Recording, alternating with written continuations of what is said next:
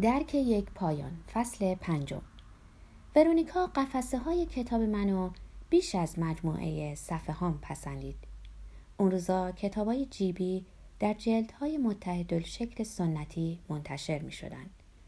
انتشارات پنگوان آثار داستانی رو با آرم پنگوان نارنجی و آثار غیر داستانی رو با آرم پلیکان آبی منتشر می کرد.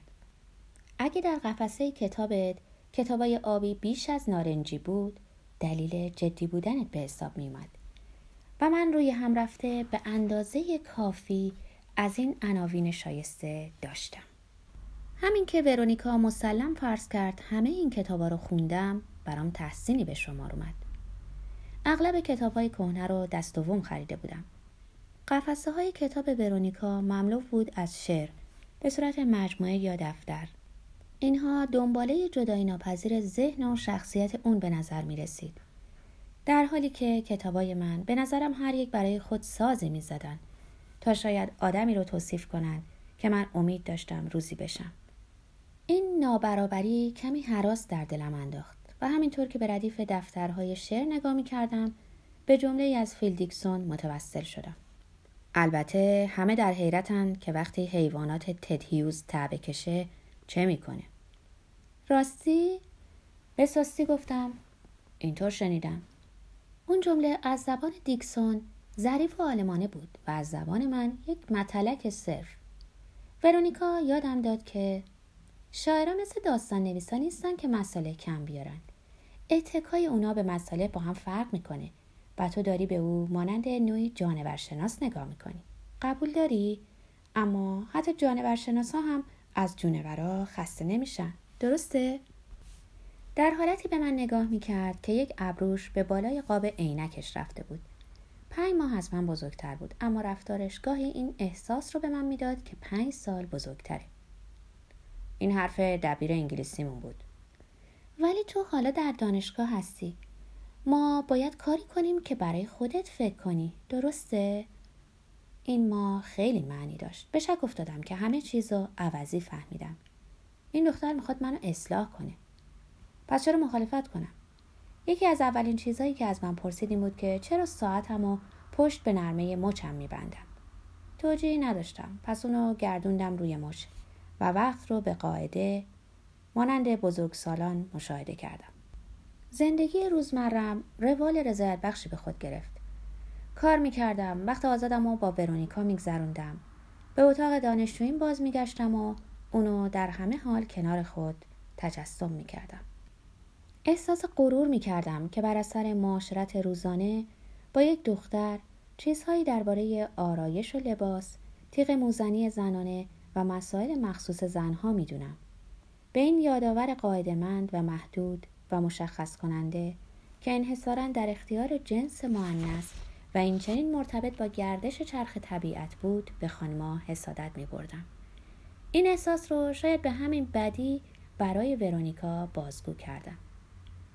تو چیزی که خودت نداری رومانتیک می‌دونی؟ این فرایند فقط به ما میگه که باردار نیستیم. با توجه به رابطه ما این به نظرم کمی گستاخانه اومد. خب ما که در ناصره زندگی نمی کنیم. منظورم تولد عیسی از مادری باکره در ناصره بود و در پی این حرف یکی از اون درنگ ها پیش آمد که در پی آن زوجها ناگفته میپذیرند چیزی رو مسکوت بگذارند. خب چی می‌شد گفت؟ مگه این از شرایط نانوشته داد و ستد نبود؟ شاید. از دید من این واقعیت که ما با هم نمی آمیختیم به من اجازه می‌داد این رابطه رو همدستی تنگ تنگی بدونم با زنی که به عنوان یه سر رابطه دغدغه‌ای نداشت و از مردی که طرفش بود نمی‌پرسید که این رابطه به کجا می انجامه. این دست کم برداشت من از معامله فیما بین بود. ولی من اون زمان درباره اغلب چیزا اشتباه می کردم. مثل حالا برای نمونه چرا من فکر می کردم اون باکره است؟ نه هیچ وقت از او سوال کرده بودم نه او چیزی به من گفته بود. چون با من نمی آمیخت خیال می کردم باکر است. اما منطق این فکر کجاست؟ آخر هفته در تعطیلات ورونیکا از من دعوت کرد که با خانوادهش آشنا بشم. اونا در کنت زندگی می کردند. در مجاورت خط آهن. از چرین کراس سوار قطار شدم. نگران چمدونم بودم که چنان بزرگ بود که سارق بلفتره به نظر می اومدم.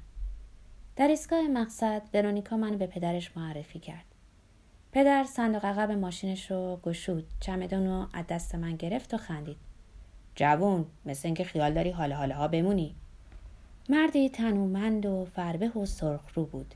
به نظر من خشنم می اومد نفسش انگار بوی آبجو می‌داد. این وقت روز این مرد چگونه می‌تونه دختری چنین پریوش پس انداخته باشه؟ ماشینو که می‌روند بیتابانه از ناشیگری دیگران قرولند می‌کرد. من در صندلی پشت نشسته بودم تنها. گاه با انگشت چیزهایی رو نشون می‌داد. لابد به من. و مطمئن نبودم که باید جواب بدم در خانه چهار نبش زندگی می که دیوارهایی از آجر قرمز و کاشی رنگی داشت. باریکه جلوی خونه شنریزی شده بود. آقای فورد در ورودی رو باز کرد و در هوا داد زد. آقا پسر برای یه ماه اومده. برق و جلای شدید اساسیه تیر رنگ و برق و جلای شدید برگ های یک گیاه گلدانی بسیار بزرگ به چشمم اومد. پدر ورونیکا به رسم دیرین مهمان نوازی چمدونم رو از من گرفت و در حالی که به طرز مزهکی سنگینی اونو بیش از حد جلوه می‌داد به اتاق زیر شیرونی برد و روی تخت انداخت. بعد به دستشویی لوله کشی شده کوچکی اشاره کرد و گفت شب اگه حاجت شد در اون کارتو بکن. در پاسخ سری جنباندم نمی‌دونستم آیا خودمونی مرد و مردونه دوستی به خرج میده یا با من مثل آدمی بی سر و پا و فرودست رفتار می‌کنه. شناخت برادر برونیکا جک راحت تر بود. یکی از اون جوانای تندرست ورزشکار که به بیشتر چیزا میخندید و خواهر کوچیکش رو دست مینداخت رفتارش با من اندکی کنجکاوانه بود و میرسوند که قبلا هم به امثال من برخورده. مادر ورونیکا بی توجه به رخدادهای فرعی دوروبرش جویای درس و تحصیلم شد. بیشتر دور از چشم در آشپزخونه بود. فکر می‌کنم چل و چند سال بیشتر نداشت در حالی که به نظر من او و شوهرش هر دو بزرگتر از میان سال به نظر می اومدن. مادر خیلی شکل دختر نبود. صورتش تر بود. موها رو با روبانی روی پیشانی بلندش بسته بود و قدی کمی بلندتر از میانه داشت. حالتی کم و بیش هنرمند معاب داشت. نمی‌دونم این از دستمال گردن های رنگ و رنگی بود که میبست یا از حواس پرتیهاش یا از آوازهای اپرایی که زیر لب زمزمه می‌کرد یا از هر سه. با شناخت کمی که از او داشتم نمی‌تونستم قضاوت کنم. چنان معذب بودم که تمام اون تعطیلی آخر هفته مزاجم کار نکرد.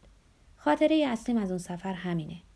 بقیه مقداری حس و حال و یادمانده های ناقصه که ای بسا از سر خودبینی باشه. برای نمونه چگونه ورونیکا که مهماندار من بود ابتدا به خانواده پیوست و مشغول بازجویی من شد. ولی هنوز برام روشن نیست که آیا این علت عدم اعتماد به نفس من بود یا معلول اون. اون جمعه شب در طول صرف شام سواد اجتماعی و فکری منو زیر سوال بردند. احساس می‌کردم در برابر هیئت بازپرسی نشستم. بعد خبرها را از تلویزیون شنیدیم و تا هنگام خواب ناشیانه درباره اوضاع جهان بحث کردیم. اگه داستان ما در رمان اتفاق میافتاد اهل خانه که درهای اتاق خوابشون رو میبستند ما روی پلکان یواشکی در آغوش گرم یکدیگه جا می گرفتیم. ولی نه خبری نشد. شب اول ورونیکا حتی شب خوش که گفت منو نبوسید و بعدش هم به بهانه اینکه حوله یا چیزی لازم ندارم به سراغم نیامد شاید از تمسخر برادرش میترسید پس لباسم رو در آوردم شستشو کردم در روشویی حسابی کارم رو کردم پیژامم رو پوشیدم و مدت زیادی بیدار دراز کشیدم.